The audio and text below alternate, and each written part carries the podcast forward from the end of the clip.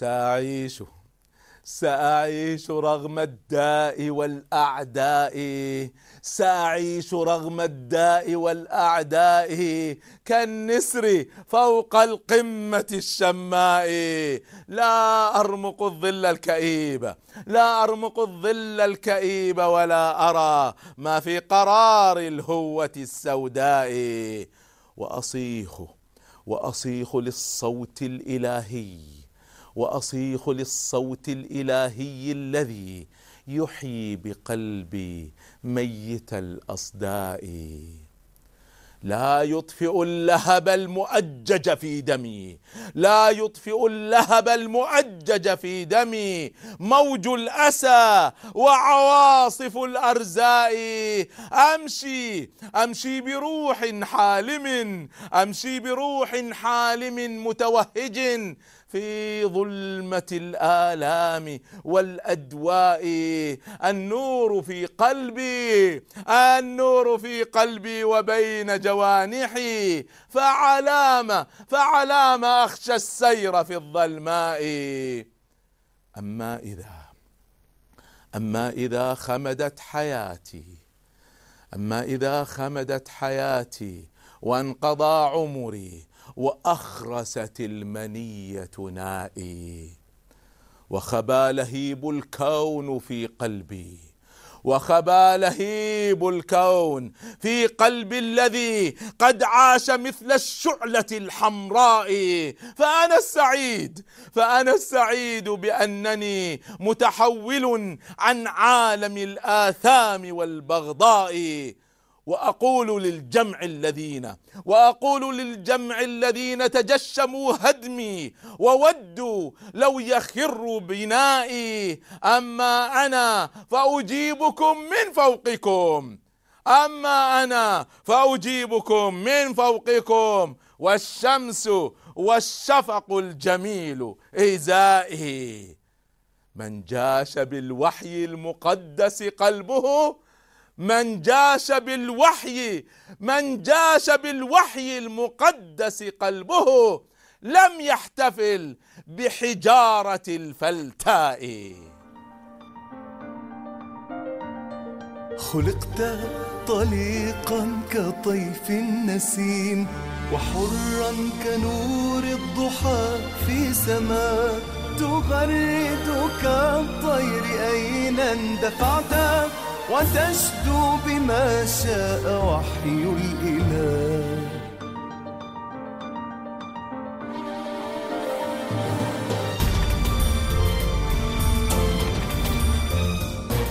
كذا صاغك الله في ذا الوجود وألقتك في الكون هذه الحياة. فما لك ترضى بذل القيود وتحني لمن كبلوك الجبال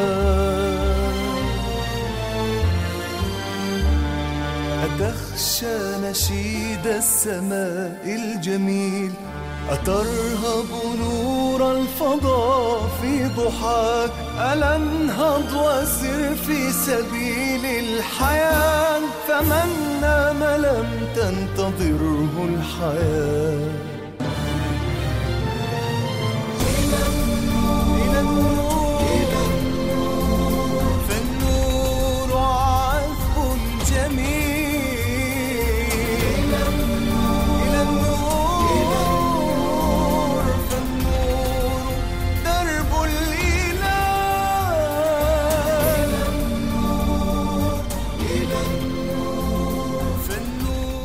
السلام عليكم ورحمة الله وبركاته. أهلا بكم ومرحبا مع علمتني الحياة. أحييكم مع علمتني الحياة في جزئه الثاني وأنا نجاح الجزء الأول الحقيقة هو الذي دفعني نحو الجزء الثاني. نجاح الجزء الأول جاءني من خلال مؤشرات كثيرة جدا بفضل الله عز وجل. أولها أن نسب المشاهدة تضاعفت بعد أن بدأ البرنامج يشتهر. يعني عادة كثير من البرامج في الأسبوع الأول يكون عليها مشاهدة الناس تراقب هل تشاهدها ولا لا بعدين تنزل.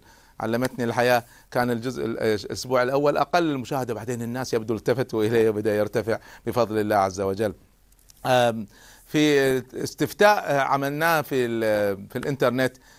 شارك فيه أكثر من 13 ألف مشاهد. جاء البرنامج بفضل الله الأول في التصنيف.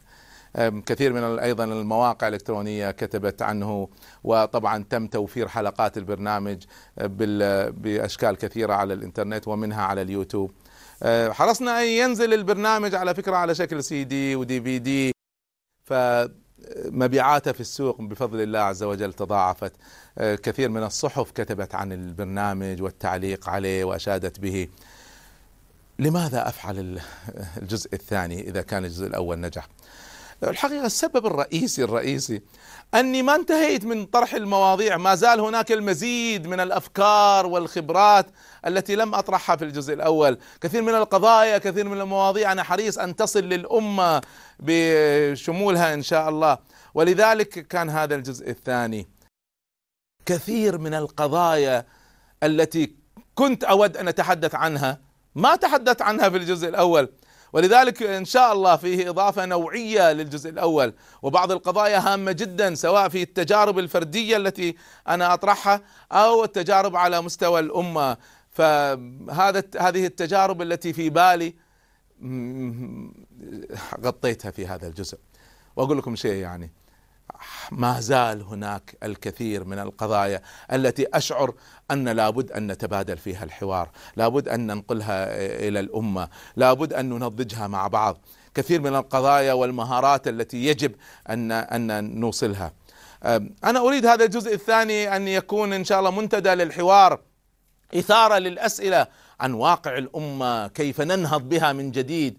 طبعا النهضة بالأمة ممكن يكون من خلال تطوير مهاراتنا الفردية وهذا جزء من القضايا التي سأتحدث عنها، يعني قد تلاحظوا أن بعض القضايا هي فقط مهارات فردية لأنها قضايا رئيسية في المشاركة في النهضة بالأمة، أو قد تكون بعض ال- بعض الحلقات تصورات لسبل النهضة لأمة الإسلام إن شاء الله من جديد، وكيف نصنع الحضارة من جديد، وذلك ستلاحظوا وأنا أقول لكم من أولها الآن ستلاحظوا أن بعض الحلقات من طبيعتها خفيفة الظل لأنها تتكلم مهارات وبعض الحلقات من طبيعتها أنها ثقيلة لأنها تتكلم عن فكر.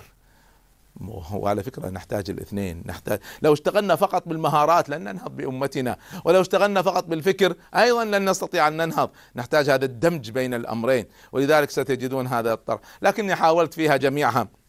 أن أخففها وأن يعني ألينها قدر ما أستطيع. حتى بعض القضايا الفكرية الشائكة حاولت أن أبسطها حتى تكون إن شاء الله في متناول كل الأيدي. أنا عندي إيمان عندي إيمان أن الفكر ممكن أن يبسط.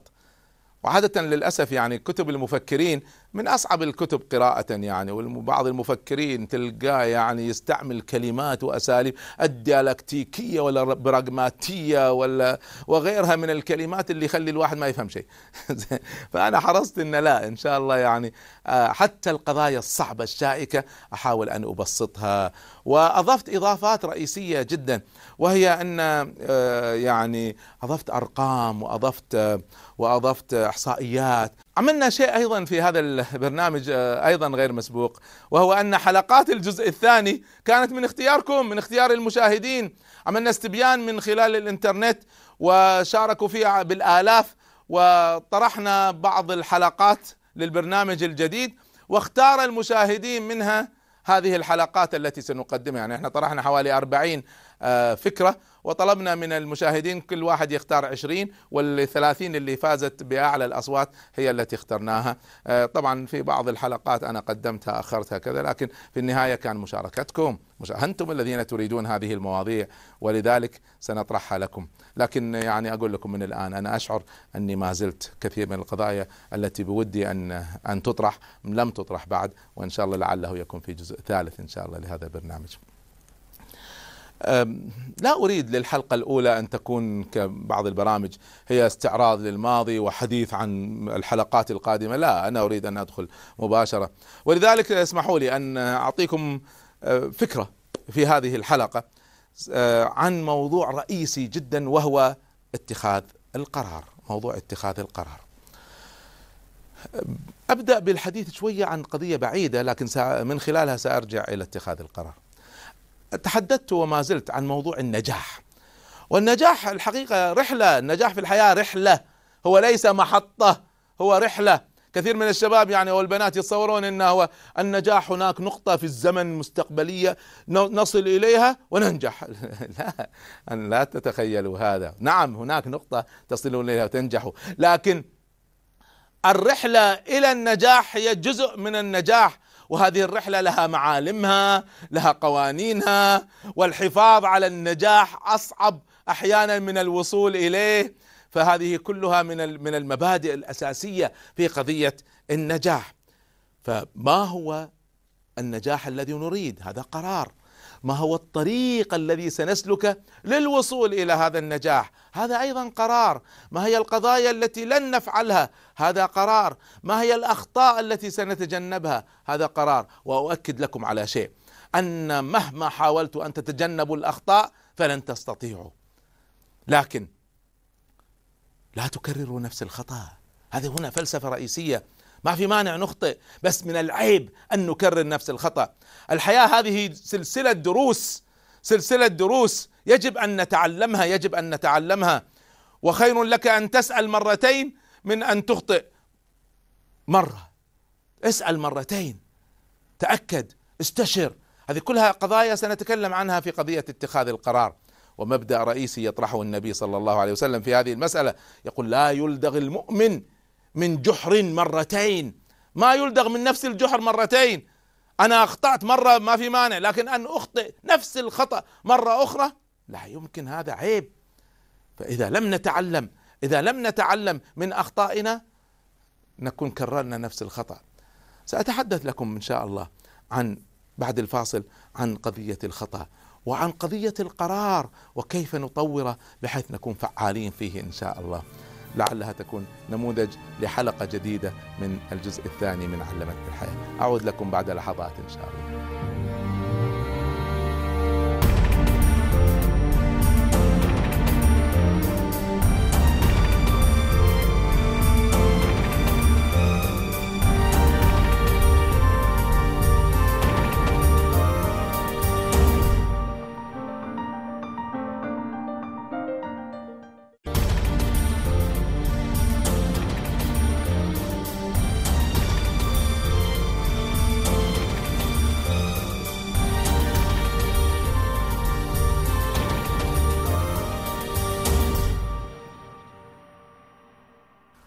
احييكم وأرحب بكم مع علمتني الحياة وحديثي معكم في هذه الحلقة الأولى عن اتخاذ القرار. علميا ما هو اتخاذ القرار؟ تعريف اتخاذ القرار باختصار هو عملية اختيار بين بدائل لتحقيق هدف. عملية اختيار بين بدائل لتحقيق هدف أو أهداف.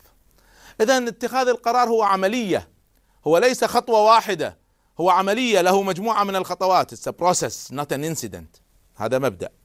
الشيء الآخر أنه اختيار بين بدائل. فإذا أنا في قضية ما عندي إلا بديل واحد ما عندي أي اختيارات هذا ما في اتخاذ قرار. غصب عني راح اتخذ هذا القرار. ما في أي بدائل. فإذا عملية الاختيار بين البدائل كلما كثرت البدائل وهذا مبدأ احفظوه اكتبوه. مبدأ رئيسي كلما زادت البدائل تحسن القرار. فأنا عندما أريد أن أشتري بيتا مثلا إذا رأيت ثلاث بيوت واخترت واحد منها هذا قرار. لكن لو رأيت خمسين بيت واخترت منها سيكون علميا ثابت أن القرار سيكون أفضل. سيكون أفضل. اذا عندنا مبدأ من مبادئ اتخاذ القرار وهو أننا نريد أن نكثر البدائل. كلما زدنا البدائل كلما كان القرار أفضل. أيضا. الاختيار بين البدائل كيف يتم؟ هل هو بالمزاج؟ لا هناك طرق لاتخاذ القرار، هناك طرق وهناك طرق علمية كلما استعملنا الطرق العلمية كلما تحسن القرار. يعني في بعض الناس لما يقرروا يقرروا بخبرتهم. الله بحسب خبرتي وتجربتي هذا القرار أفضل. وفي بعض الناس يعني اسوء من هذا. إحنا عندنا في الط... كل بلد عندهم هذا. إحنا نقول في الكويت حدرا بدرا قل لي ربي عند العشرة. يا هذا القرار. يعني ب... يعني ما ما في عشوائية في اتخاذ القرار. كل بلد طبعا عندهم طريقة يعدوا بها وهذا هو القرار. هذه من يعني ما ما فيها لا علم ولا عقل سامحوني يعني. فكلما كان عندنا طرق أفضل وهناك طرق. يجب تعلمها يا شباب يا بنات يجب تتعلموها. في طريقة ال matrix المصفوفة في طريقة ال decision tree شجرة القرارات في ال fishbone عظمة السمكة في طرق. كلما تعلمنا هذه الطرق أكثر كلما تحسن القرار.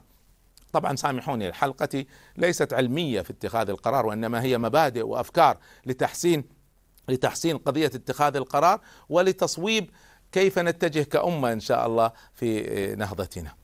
وأعود للتعريف عملية اختيار بين بدائل لتحقيق هدف. لابد أن يكون الهدف واضحا بينا مقاسا. وكلما اشتغلنا على الهدف وكان واضح كلما كان القرار أفضل. يعني واحد يريد أن يشتري سيارة.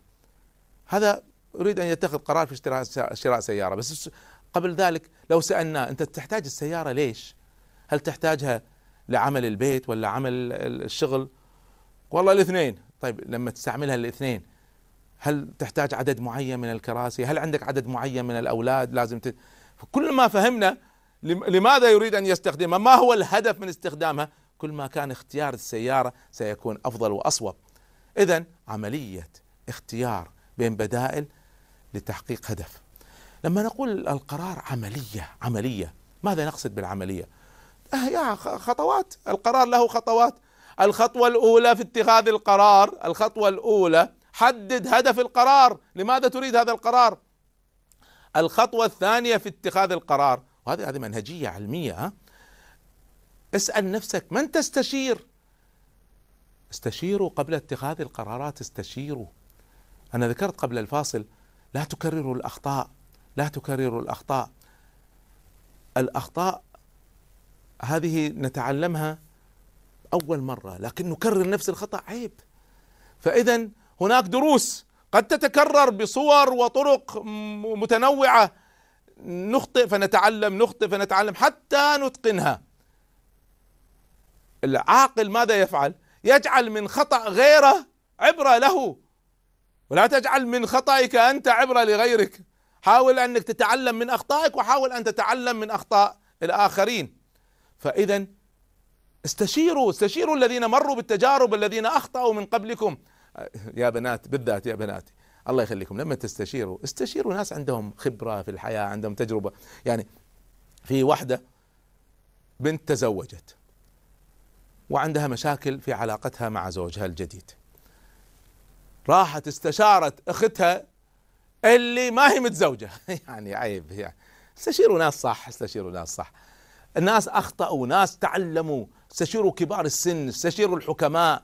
فهذه الخطوة الثانية من تستشير؟ استشيروا الخبراء فنيا أو الذين عندهم خبرة في الحياة. فالخطوة الثانية ما هي المعلومات التي تحتاجها وما هي الاستشارات التي تحتاجها؟ من تستشير وما هي المعلومات التي تحتاجها؟ الخطوة الثالثة احفظوها اكتبوها. الخطوة الثالثة في القرار الجيد الفعال كثر بدائل. تذكرون قلت لكم كلما زادت البدائل تحسن القرار. اذا أحاول أني أستكشف ما هي البدائل الأخرى.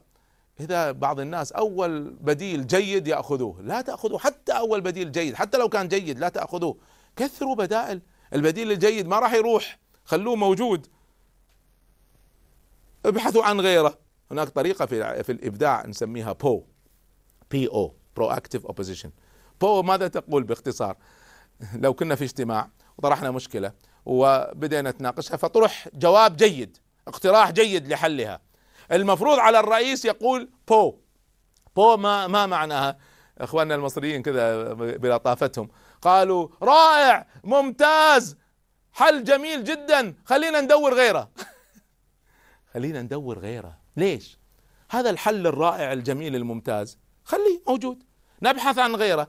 إذا وجدنا حل أفضل خير وبركة. ما وجدنا حل أفضل نرجع له موجود ما راح. لكن لا تأخذوا أول جواب جيد أول حل جيد لا تأخذوه لأن قد يكون هناك ما هو أفضل منه. فاذا الخطوة الثالثة نكثر بدائل. كثر بدائل بالاستشارة نكثر بدائل بالحوار. نكثر بدائل بالاطلاع على ماذا يفعل المنافسين. نكثر البدائل بالسفر والاطلاع على ماذا في الدنيا. نكثر البدائل بالإبداع وأن نفعل شيء لم يفعله أحد. فهذه هذا الخطوة الثالثة. أكثر بدائل. الر- الخطوة الرابعة اختر من بين هذه البدائل البديل الأفضل. لكن اختر بطريقة من طرق اتخاذ القرار. لا لا تختار عشوائي لا تختار فقط على خبرتك وإنما استعملوا الطرق اللي أشرنا إليها تعلموها خذوا دورات في اتخاذ القرار اقرأوا كتب في اتخاذ القرار. والخطوة الخامسة بعد ذلك هي ضع القرار موضع التنفيذ تعرفون 70% من القرارات التي اتخذت في الشركات الأمريكية لا سامحوني ما عندنا إحصائية عربية 70% من القرارات التي درست واتخذت في الشركات الأمريكية لم تنفذ لماذا لم تنفذ؟ لماذا؟ لأن ما حطوا احتياطات لاتخاذ القرار ما هي الاحتياطات؟ بسيطة جدا بسيطة جدا. مع القرار لازم يصدر. من الذي سينفذه؟ من الذي سيتابعه؟ متى سيبدأ تنفيذه؟ متى يجب أن ينتهي؟ كم سيكلف من المال؟ أين سينفذ؟ أوه، أشياء بسيطة جدا. من؟ متى؟ أين؟ كم؟ حطوا بعض الإجابات على هذا. لماذا أتحدث أنا عن موضوع القرار؟ لماذا أتحدث؟ لماذا اخترت أن هذا الموضوع يكون الموضوع الأول في الجزء الثاني من علمتني الحياة؟ لماذا؟ اسمعوا واكتبوا واحفظوها عني. حياتنا مجموعة قراراتنا. ما هي حياتنا؟ هي مجموعة قرارات. الذي يصلي قرر يصلي والذي لا يصلي قرر أن لا يصلي. الفاشل قرر أن يفشل والناجح قرر أن ينجح. الخامل والكاسل قرر أن يكسل. إلا أنا أستثني المعوقين والضعفاء وكذا لكن الحياة قرارات. كثير من الناس يندم أن في قرار ما اتخذه. كثير من الناس يمر بتجارب ولا يتعلم منها. خلينا نرى بعض الإجابات للشباب العربي على هذه المسألة. ما هي القرارات اللي تمنوا لو اتخذوها في حياتهم؟ ما هي التجارب التي تعلموا منها؟ وأعود إليكم بعد هذا التقرير. أنا طبعا آه، درست خمس سنين هندسة وللأسف كانت تجربة فاشلة يعني بحكي فاشلة وبكل قوة. فتمنيت لو إني ما دخلت تخصص ال- الهندسة ومن البداية دخلت إعلام. الغربة هي أكثر تجربة تعلمت منها. ممكن القرار اللي تمنيت إني أخذته يعني وهي فرصة كانت ضايعة مني يعني إنه فرصة إني أسافر برا بس ما قدرت يعني إني أستغل هذاك الموقف بطريقة يعني صحيحة. بتصور تخصص درست الإنسان بيسعى دائما إلى أنه يتخذ قرار. طبعا أنا بتعجلش في أي قرار بتخذه يعني. ما بتعجل في أي قرار. لابد بدرسه يمكن أستشير من ذوي الخبرة. آه، لا تدبر لك امرا بس مش في المعنى ال- الآخر. لا لا تدبر لك امرا. ربنا سبحانه وتعالى مقدر لك شيء وهذا الشيء لابد أن تراه في يوم من الأيام حتى لو تأخر. إني درست الطب. إني درست الطب نعم. صراحة هي الحياة يعني مدرسة وهي تجربة يعني أكثر يعني أنا بالنسبة إلي طالبة درست دبلوم بعدين درست جامعة ودرست جامعة يعني بسكن داخلي بعيد عن أهلي. فكانت تجربة كتير حلوة وكتير مميزة وكل مكان بتوقع إنه بروح يعني هو أثر بشخصيتي بطريقة معينة. سمعنا رأي الشباب. في قضية التعلم من الأخطاء يقولون الإنسان الناجح وسط بين طرفين. طرف لا يتعلم من أخطائه هذا طرف. في ناس يخطئ ويكرر نفس الخطأ ويكرر نفس الخطأ. هذا إنسان ما تعلم. وفي طرف آخر هذا يكلمني ال- الأستاذ الكبير الدكتور صلاح الراشد الله يحفظه. فيقول لي أنا أعرف واحد ما يخطئ. قلت له عجيب. من هذا الذي لا يخطئ؟ قال هذا ما يسوي ولا شيء. بدل ما يعمل ولا شيء لا يخطئ. ففي طرف آخر لا يريد أن يعمل حتى لا يخطئ. طبعا في بعض الناس على فكرة برمجوا على أن لا يعملوا يعني أخطأ وهو صغير فعوقب عقاب شديد. ماذا تعلم يا أم؟ لما تعاقبي ابنك على محاولة ما هي الرسالة هنا؟ الرسالة لا تحاول فيتعلم أنه ما يجرب فقط ينفذ. من المهم جدا أن نقاوم الضغوط التي تدفعنا نحو اتخاذ قرارات إحنا غير مقتنعين بها لأننا لن ننجح لن ننجح. اذا ترجمتها إلى عمل حقيقي. وقد أيضا يجب أن نقاوم الظروف أو الدروس في الحياة التي علمتنا أن لا نتخذ قرارا. ما تنجحوا اسمعوا. لن لن ننجح بالحياة إلا إذا غامرنا أحيانا. قد أكره أنا بعض دروس الحياة قد تكون شديدة علي لكني أتعلم منها. الله سبحانه وتعالى علمنا هذا في القرآن الكريم. لا تحسبوه شرا لكم بل هو خير لكم. خير لكم. فهذه مبادئ هذه مبادئ. خلاصتها خلاصتها إذا يجب أن نتخذ قرارات وأحيانا قرارات تكون صعبة في الحياة لكن يجب أن نتخذها على منهج علمي.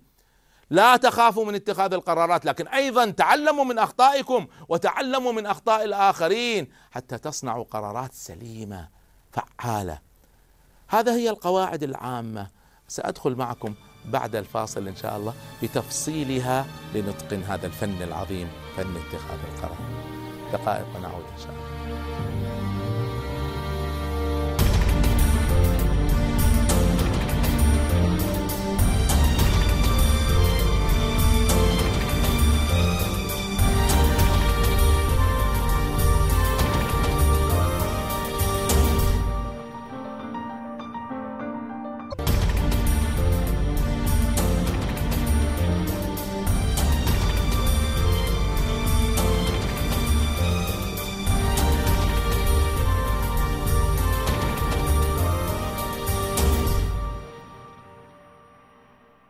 أحييكم وأرحب بكم مع علمتني الحياة وحديثي معكم عن اتخاذ القرار. هناك أناس جامدين لا يتحركون وهناك أناس مرنين متساهلين. أين الحل في هذه المسألة؟ أقول لكم شيء وهذا موضوع له ارتباط شديد في اتخاذ القرار. الجمود الثبات الكامل عدم التحرك هو أساس الفشل أساس الفشل. لكن أيضا المرونة إذا كانت ليس لها حدود أيضا فشل كبير. القرار السليم هنا أن يكون عندنا مرونة لكن لا تطال هذه المرونة المبادئ والقيم. اذا عشان اتخذ قرارات وأنا على حديثي هنا عن اتخاذ القرار هو ليس عن علم اتخاذ القرار وإنما عن ارتباط اتخاذ القرار بالحياة بما علمتني الحياة. الذي لا يتخذ أي قرارات وهذا إنسان جامد خائف أحيانا هذا لا ينجح في الحياة. وبالمقابل الذي عنده كل شيء قابل للتغيير وكل شيء قابل للتعديل هذا إنسان ما عنده مبادئ ما عنده قيم. فالمطلوب إن إحنا نتخذ قرارات لكن القرارات التي نتخذها نتخذها بمرونة لا تمس المبادئ لا تمس القيم. ومن هنا كان من المهم جدا جدا أن الإنسان يدرس ويتعلم ويفهم ويسأل عن ما هي المبادئ الثابتة التي لا تتغير وما هي الأمور التي يظن أنها مبادئ وهي قابلة للتعديل. فاذا هذا أول مبدأ يجب أن نفهمه. الذي لا يفعل شيئا جامد هذا إنسان فاشل. والذي يتخذ قرارات فتمس حتى المبادئ والقيم أيضا إنسان فاشل. فهذا أول مبدأ أحب أن أشير إليه. المبدأ الثاني الذي أحب أن أشير إليه مبدأ يتعلق بالإيمان ومرتبط بقضية القرار. بعض الناس ينتظر ما يسميه الحظ أو ما يسمونه الصدفة. أنا أقول لكم شيء مما علمتني الحياة ومما علمني فهم الدين نفسه أنه لا يوجد في الحياة صدفة. ما يوجد شيء اسمه صدفة. يقول الله سبحانه وتعالى إنا كل شيء خلقناه بقدر. هنا وسأتكلم قليلا بعد قليل عن قضية القضاء والقدر لكني دعوني أؤكد على هذا المبدأ. ما في شيء اسمه صدفة. كل شيء بتقدير. وهنا بمقدار. كل شيء خلقناه بمقدار بقدر. هذه التكرار هذه المسألة في القرآن الكريم يؤكد أن ما في شيء اسمه صدفة. كل شيء مرتب. طيب أنا إيش علاقتي في هذه المسألة؟ هل يمكن أتخذ قرارات؟ ليس لها علاقة بالقدر ليس لها علاقة بالصدفة. ليس لها علاقة بأمر آخر يشير إليه الناس وهو الحظ. الحظ. أنا أقول لك هنا مبدأ لطيف جدا. يقولون لن يسعدك الحظ إلا إذا تعاونت معه. إلا إذا تعاونت مع الحظ. عجيب هذا المفهوم. ماذا أقصد بكل هذا؟ ركزوا معي. هناك رضا بالقضاء والقدر. سأعود إلى هذا المفهوم بعد قليل. لكن ما الفرق بين القضاء والقدر؟ ما الفرق؟ وما علاقة هذا باتخاذ القرار هذه من هذا من أركان الإيمان، ما هي أركان الإيمان؟ أن نؤمن بالله وملائكته وكتبه ورسله واليوم الآخر والقضاء والقدر ها أو الرضا نرضى بالقضاء والقدر خيره وشره من الله تعالى. طيب إحنا إحنا كلنا نؤمن بقضية القضاء والقدر، طيب ما هو الفرق بين القضاء والقدر؟ كيف نؤمن بشيء ما نعرفه؟ هذه من أركان الإيمان من أركان الإيمان. وسأربط الآن باتخاذ القرار لكن ركزوا معي. القضاء هو الحكم. قضى القاضي حكم. فلما يقول القاضي هذا الشخص مذنب اذا حكم أنه مذنب. القدر من اسمها من المقدار. كم سنة يسجن ما هو مقدار السجن الذي عليه؟ فهنا مبدأ رئيسي جدا. هنا مبدأ رئيسي جدا وهو قضية أنه قضى عليه بقضاء حكمة والقدر حكم عليه بمقدار هذا الحكم. اذا القضاء هو الحكم والقدر مقدار الحكم. قضى الله أن فلانة ترزق بأولاد. القدر كم ولد كم واحد ولد كم واحدة بنت كم أشكالهم ألوانهم أعمارهم هذا هذا كله قدر. طيب لن أدخل في قضية مسير ومخير وهذا هذا بعض الناس يعبثوا عبث في هذا. الذي لا يصلي هو قرر لا يصلي ما لها علاقة لا تربطوها بالقضاء والقدر. الذي كفر هو قرر أن يكفر. لا تربطوا لي إياها بالقضاء والقدر. الله سبحانه وتعالى ترك لنا المشيئة. وما تشاءون إلا أن يشاء الله. هو شاء أن نشاء. وما تشاءون إلا أن يشاء الله. ويقول فمن شاء فليؤمن ومن شاء فليكفر. اذا قضية الإيمان قرار. قضية الكفر قرار. قضية الصلاح قرار. قضية الفساد والانحراف والضلال قرار. اللي قرر يزني ولا يشرب خمر هو الذي قرر. ما في أحد ركب على رأسه وأجبر على هذا. فهذه مفاهيم إسلامية أساسية جدا جدا مرتبطة بقضية القضاء والقدر. أرجع. في شيء اسمه حظ. هل في شيء اسمه صدفة؟ ما في. ما في شيء اسمه لا حظ ولا صدفة عندي. يعني واحد فاز بجائزة كبرى مليون دينار ولا دولار ولا ولا. هذا حظ. الناس تسميه حظ. إذا هذا الإنسان ما عنده من العلم ومن المهارات كيف يستثمرها وكيف يستفيد منها راح يضيعها في أشهر صح؟ فإذا هذه مسألة الحظ. قد يعطى الإنسان فرصة من الله مقدرة من الله. إذا هو ما هو مستعد لن يستفيد منها. أحيانا قد يأتي تاجر كبير ولا آه، مسؤول كبير فيختارك لمنصب. هو اختارك للمنصب ليش؟ لأنك أنت أثبت علمك وأثبت مهاراتك بذلت من الجهود السابقة. لو ما كنت بهذه الطريقة هل اختارك؟ هل هذه صدفة؟ ولا أنت اللي جهزت نفسك لتتلقى هذه الصدفة أو هذا الأمر؟ مسألة عميقة لكن خلاصتها خلاصتها. أرجوكم لا حد يتفلسف. لا حد يتفلسف. لا حد يقول أنا مسير. إذا سير الإنسان لا يحاسب. قانون شرعي ها؟ إذا ارتفع التكليف إذا ارتفعت الإرادة ارتفع التكليف. إذا الإنسان ما عنده إرادة ما يقدر يتخذ قرار هذا هذا هذا من صلب اتخاذ القرار.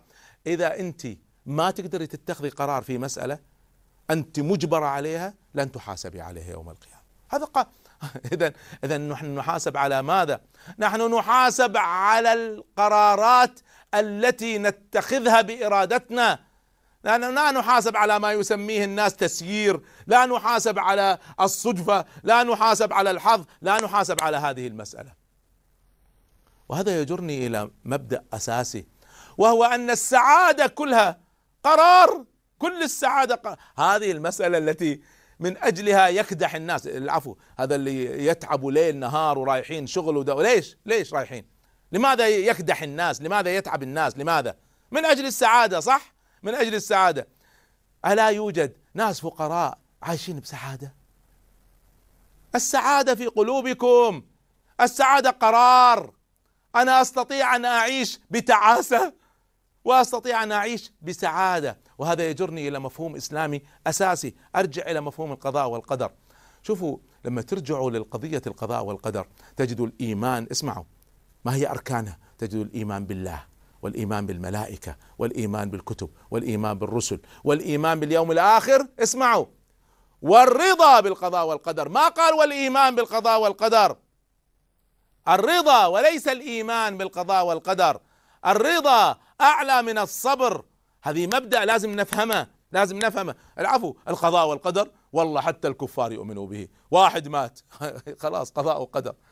زين واحد صار له حادث هذا قضاء وقدر. هذا كلها لكن في ناس لا يصبروا وفي ناس يصبروا.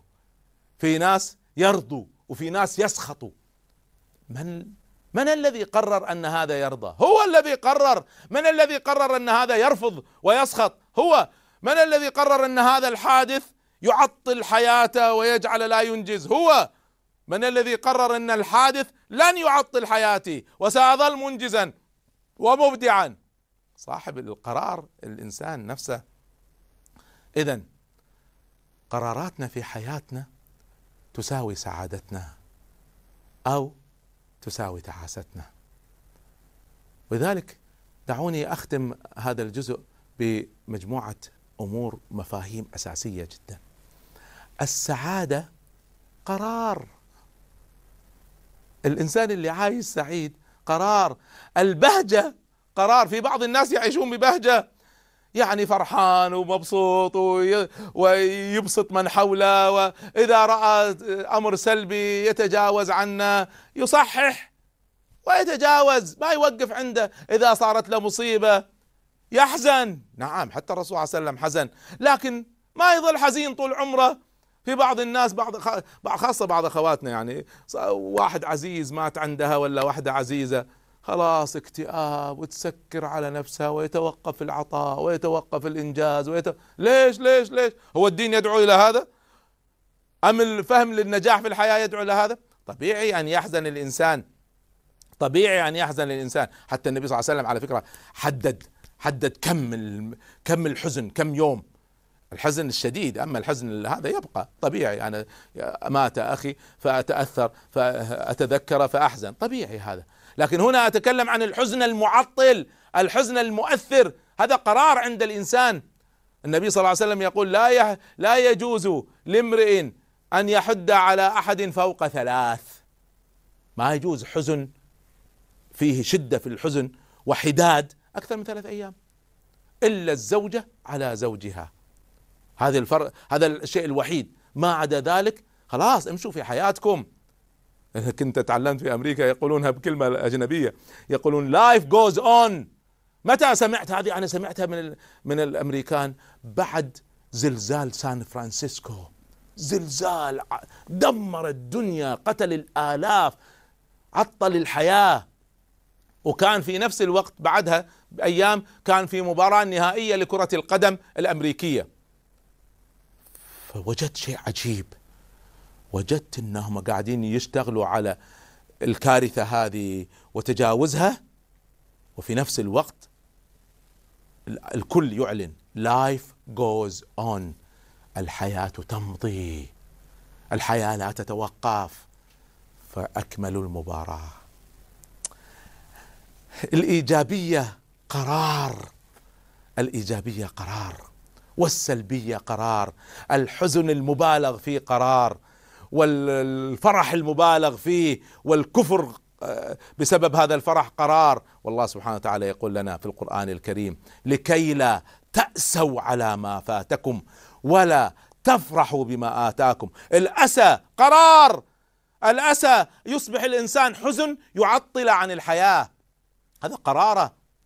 وأيضا الفرح الذي يطغى به الإنسان ويقول إنما أوتيته على علم عندي كما قال قارون. كلها قرارات. يا أخواني يا أخواتي يا أبنائي يا بناتي كل الحياة مجموعة قرارات. حياتنا تساوي مجموع قراراتنا. خذوها وأصدروا القرارات الصحيحة. نلتقي بعد لحظات. إن شاء الله.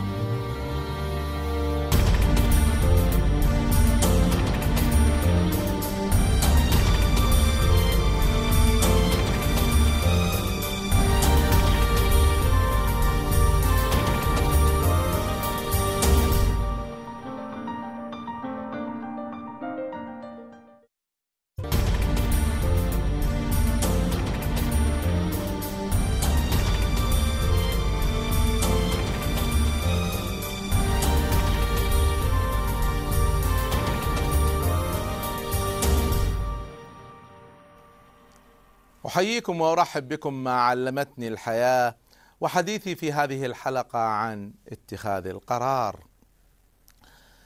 علمتني الحياة أن الحياة كلها اتخاذ قرارات.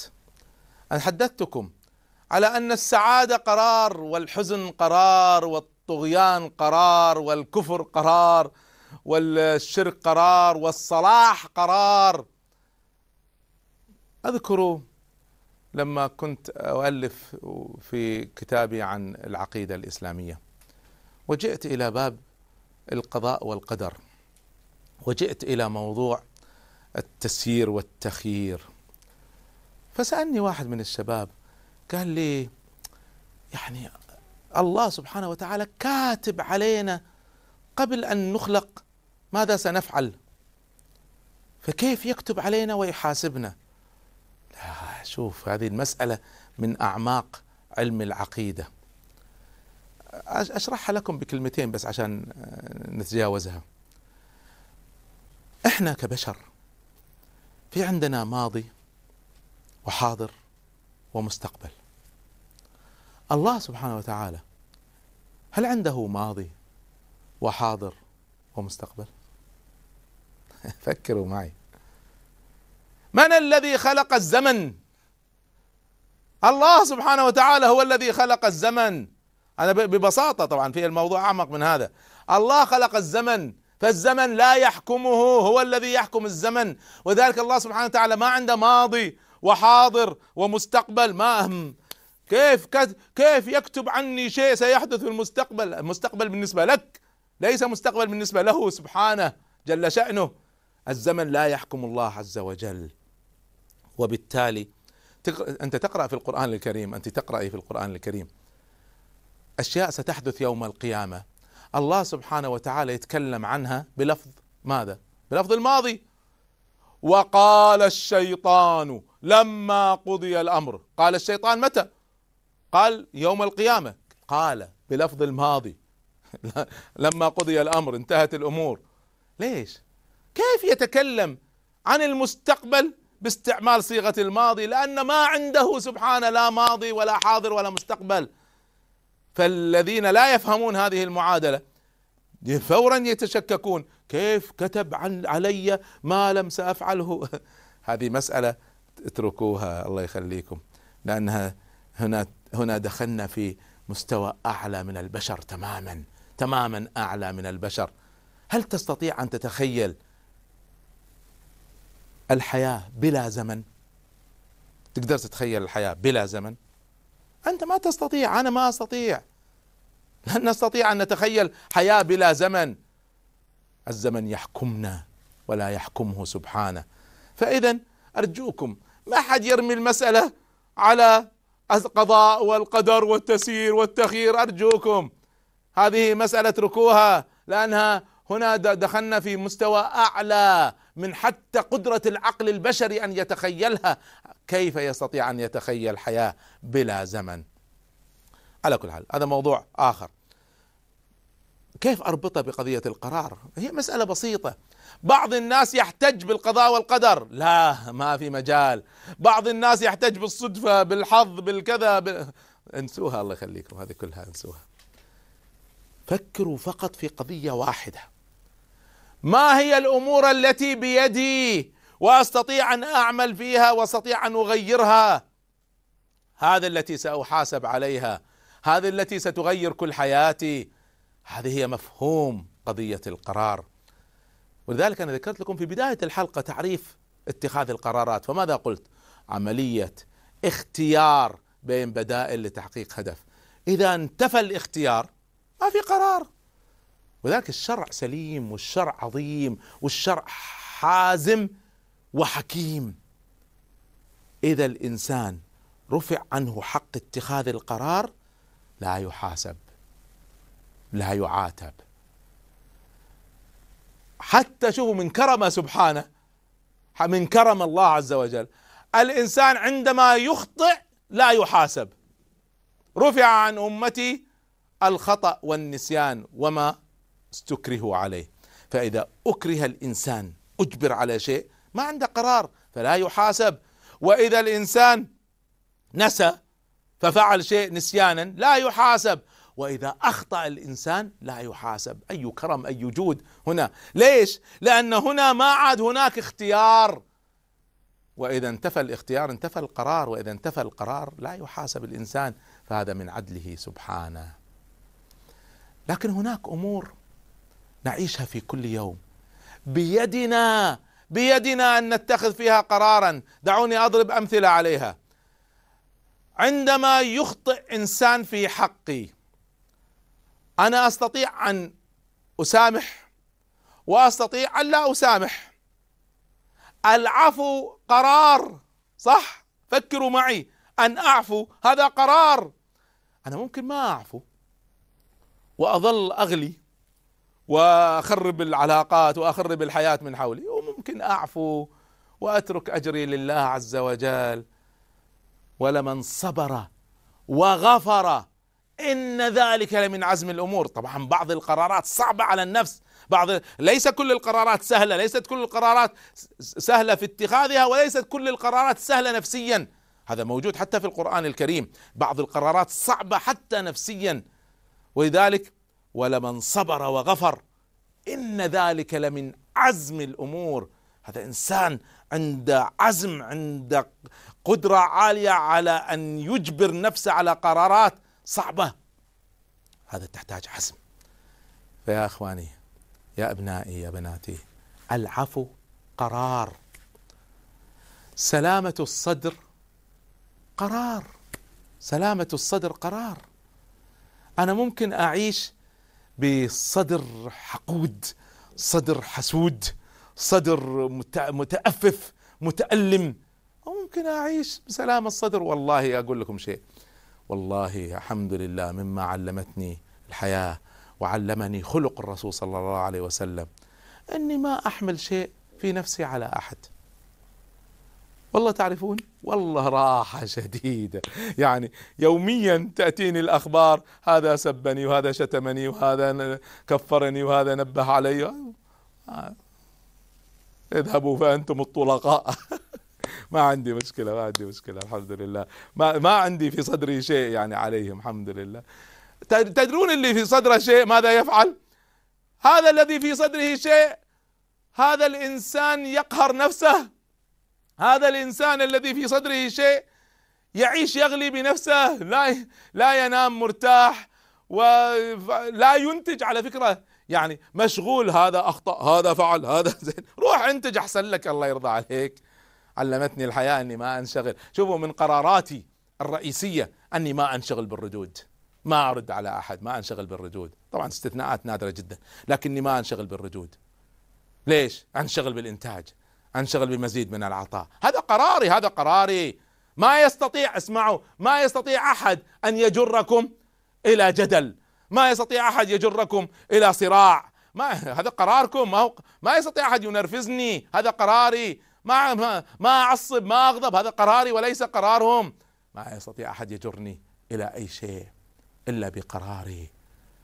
ما يستطيع أحد يجعل صدري حقودا.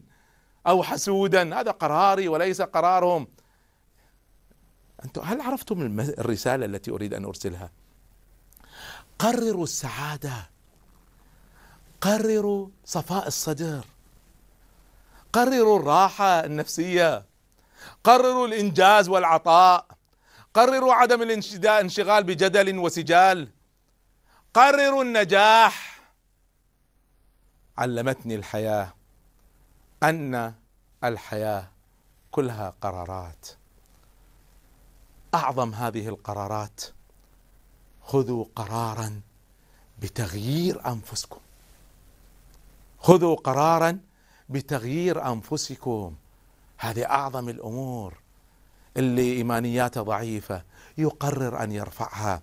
اللي ثقافته ضعيفة يقرر أن يعدلها. اللي نفسيته غير مستقرة اللي عايش بهم وحزن اللي يتوتر بأي بأي تصرف يحدث حوله. هذا كلها في النهاية قراراتنا.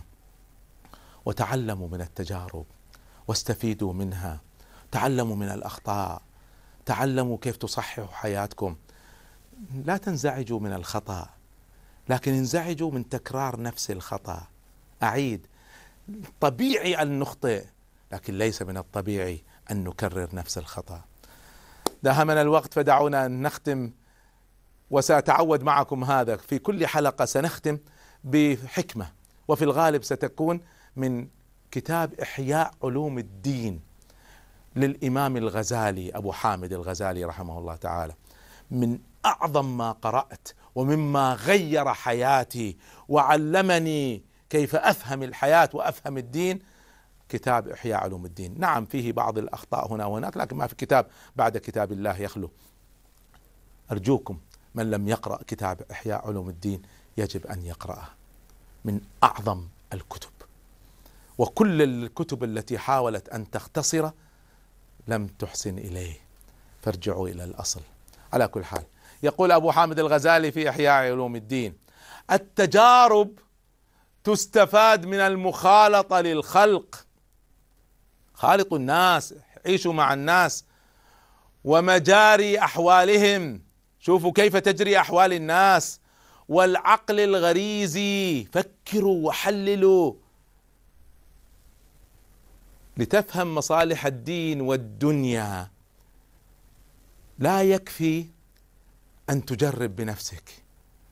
وإنما تستفيدها من أن تجرب بنفسك وتمارسها بنفسك وتستفيد من مخالطة الناس ويقول ولا خير في عزلة لم تحنكه التجارب الذي يعتزل الناس ولم يجرب لا يتعلم لا يستفيد لا يصبح حكيما.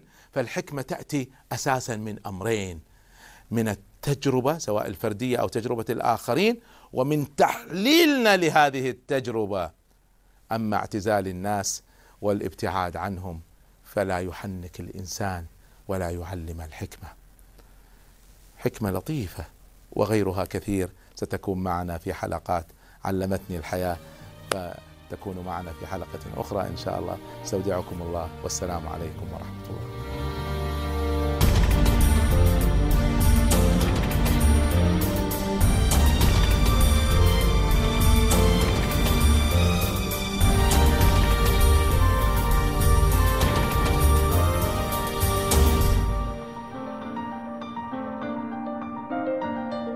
خلقت طليقا كطيف النسيم وحرا كنور الضحى في سماء.